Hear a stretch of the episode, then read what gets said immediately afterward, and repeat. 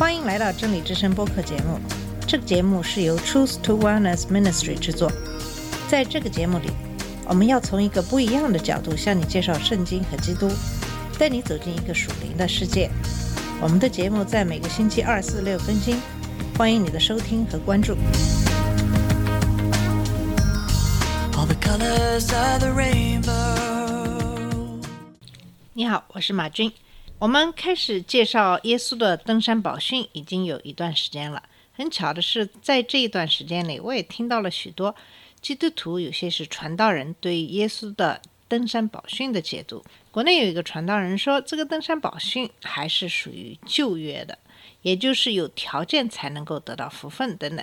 因为耶稣还没有被钉十字架，还没有被复活，因此耶稣的教导还是属于旧约的范畴。这个观点显然是不太正确的。耶稣的到来就是开始对旧约的应验，从他的出生、受试探、受洗、传教，并且被钉十字架，耶稣复活，都是对旧约的应验的一个过程。虽然耶稣的教导很多也有旧约的影子，但是耶稣的要求比旧约要更高一些。我们下面还会慢慢的讲到。当然，持这样看法的人毕竟还是少数。还有很大的一部分的基督徒，他们死守着旧约的诫命，却不承认耶稣的流血所付出的代价以及对我们的拯救，还紧紧抱着依靠自己的能力就能够实现旧约的诫命的这样的信条，这就是完完全全的律法主义了。那么，对于耶稣的登山宝训的理解，大概有几种。登山宝训可能是耶稣最著名的讲道了，因为讲道的人是我们的主基督耶稣。耶稣的登山宝训是在山上，坐在山上可以一览加利利海。讲到的语言也是非常的优美与深刻，即使是很多的非基督徒都可能对其中的一些句子耳熟能详。可是，虽然耶稣的登山宝训非常的有名，可是常常有很多的误解与滥用。有三种常见的，但也是具有误导性的对耶稣的登山宝训的解读。第一种就是新教自由主义的自由看法。在这里，自由并不是用在政治方面的民主自由的意思，而是在神学里的术语。自由派神学是一种对待基督教教义的方法，尤其是对圣经和基督位格的解释。自由派神学否定神迹，拒绝圣经的超自然主义的主张，并且在解释基督的完全的神性的时候，仅仅列出新教自由主义的几个凭证。对于登山宝训，自由主义的方法是从马太福音的其余部分中摘取这段经文。他认为耶稣是一位伟大的老师，但是只是一位老师而已，或是拉比，也就是在以色列古代对老师的称呼。这种观点没有看到福音是如何将耶稣描述为神的儿子，以及马太是以突出基督的人性和神性来塑造他的福音的。换句话说，持这种观点的人看不到耶稣关于神国的教导是如何结合他的医治的神迹来呈现的。自由主义神学以他们的方式阅读登山宝训，看不到耶稣的完整的一个画像。他们把登山宝训看成一本手册，把耶稣的教导看成是最高级别的道德教义。很显然，这样的解读错误地描述了基督是谁，耶稣说他是谁。以及所有的亲身经历的关于基督的见证。但是，老实说，如果我们没有把马太福音八到九章中耶稣的话与他的行为联系起来，许多相信圣经的基督徒可能也会陷入对自由主义神学的陷阱。换句话说，如果我们只将登山宝训作为他教导的语料库阅读，与马太福音的其余部分脱节，我们就为我们自己误解登山宝训开始打下了基础了。因此，我们必须在马太福音的背景下理解耶稣的登山宝训，特别是在马太福音四章二十三节到九章三十八节的背景下。这是马太福音的五个著名教导中的第一个。这五个著名的教导是由耶稣的讲话和行为构成。以上是对耶稣的登山宝训的第一种错误解读的倾向。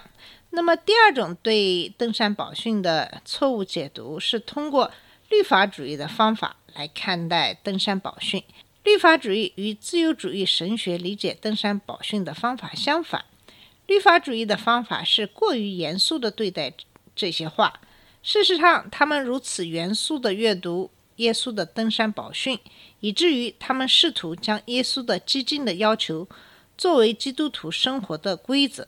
虽然这种简单的阅读方法并不是一无是处，像马太福音五章四十八节这样的段落，就是因此你必须完美，就像你的天赋是完美的一样。这个听起来就是说我们必须完美才能取悦上帝。但是这样的解读并没有真正理解耶稣在这段讲道中应用的智慧的方法，以及 teleos 这个词的含义。在这一种的解读中，登山宝训在教会的历史上被用作修道院的命令和创建特殊基督徒类别的标准。当然，问题在于耶稣是对他的门徒们讲话。他在马太福音二十八章十九节中告诉他的门徒要。教导所有的门徒遵守他所教导的一切，所以登山宝训不只是为一些基督的跟随者而设立的，它适用于我们所有的人。然而，直接的阅读，尤其是不理解天国八福中的“福”或是五章四十八节中的“完美”这个词的原意的时候，我们会倾向于把登山宝训作为律法文件阅读，概述了他们必须遵守的规则。其实用这样的观点来看待登山宝训的人不在少数。我在前面提到的国内的这个传道人把天国八福看成旧约的守法的条例，也是因为这样的律法的观点来看待登山宝训的。为了回应这种律法主义和基于基督徒公益行为的奖赏，我们可以发现第三种解读登山宝训的方法。这种方法在神学上看来好像更有一些道理，但是这种方法也有一定的。缺陷。这第三种的方式就是路德教会的方式。你可能知道，马丁·路德是上帝用来点燃新教改革的人。这位德国改国家的目标是反对任何看上去就像用天主教会的通过通过工作来称义的事情。这也就是为什么他常常对雅各书提出质疑的原因。然而，登山宝训与雅各书非常的相似。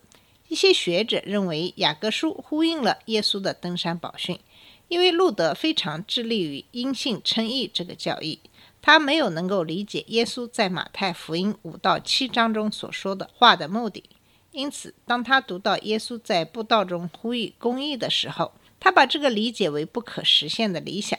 这个不可实现的理想是为了引导他和我们回到神在基督里的恩典。乔纳森。彭宁顿曾在他的评论中说：“路德认为登山宝训里面不可实现的高要求，是为了让所有人意识到他们在神面前的罪恶和贫穷，从而在信仰中转向基督。从神学的角度来说，路德的这种解读登山宝训的方式有很大的好处，但是最终他还是败在其缺陷上。”因为这种方法没有正确的理解耶稣成全律法的方式，带来天国的好消息，以及对已经被带到这个天国内的门徒们所说的话。换句话说，耶稣并没有给我们一个新的律法让我们去遵守，耶稣也不是为了用神的崇高的理想来折磨我们，让我们逃到他面前寻求恩典。相反，耶稣是在宣告律法的成全。天国的到来以及恩典的信息。那么，以上呢，就是有三种对耶稣的登山宝训的错误的解读的三种倾向。我们可以看到，一个人其实很容易会陷入其中的某个错误的类别。我也常常在想，为什么基督徒常常那么恪守一些教义，却缺乏爱心？我觉得，在基督里最大的诫命就是爱，就像哥林多前书十三章。所说的一样，《哥林多前书》十三章是非常著名的爱的章节。那么，我们下边就以这一章的内容作为这个节目的结尾。我若能说万人的方言，并天使的话语，却没有爱，我就成了明的罗，响的波一般。我若有先知讲道之能，也明白各样的奥秘、各样的知识，而且有全辈的信，叫我能够移山。却没有爱，我就算不得什么。我若将所有的周济穷人，又舍己身叫人焚烧，却没有爱，仍然与我无益。爱是恒久忍耐，又有恩慈；爱是不嫉妒；爱是不自夸，不张狂，不做害羞的事，不求自己的益处，不轻易发怒，不计算人的恶，不喜欢不义，只喜欢真理。凡事包容，凡事相信，凡事盼望，凡事忍耐。爱是永不止息。先知讲道之能，终必归于无有；说方言之能，终必停止；知识也终必归于无有。我们现在所知道的有限，先知所讲的也有限。等那完全的来到，这有限的必归于无有了。我做孩子的时候，话语像孩子，心思像孩子，意念像孩子；既成了人，就把孩子的事丢弃了。我们如今仿佛对着镜子观看，模糊不清；到那时就要面对面了。我如今所知道的有限，到那时就全知道，如同主知道我一样。如今长存的有信、有望、有爱这三样，其中最大的是爱。我想以这个《哥林多前书》十三章爱的篇章，跟大家一起共鸣。好，今天的节目我们就到这里，谢谢你的收听，下次节目再见。这里是真理之声播客节目，真理之声是 Truth to Wellness Ministry 旗下的一个节目，由 Truth to Wellness Ministry 制作和播出。如果你有什么想跟我们分享，请给我们发电子邮件，我们的邮箱地址是 truth to wellness at gmail.com。你也可以直接去我们的网站 www.dot.truthtowellness.com 浏览更多的信息。下次节目再见。All the colors of the rainbow.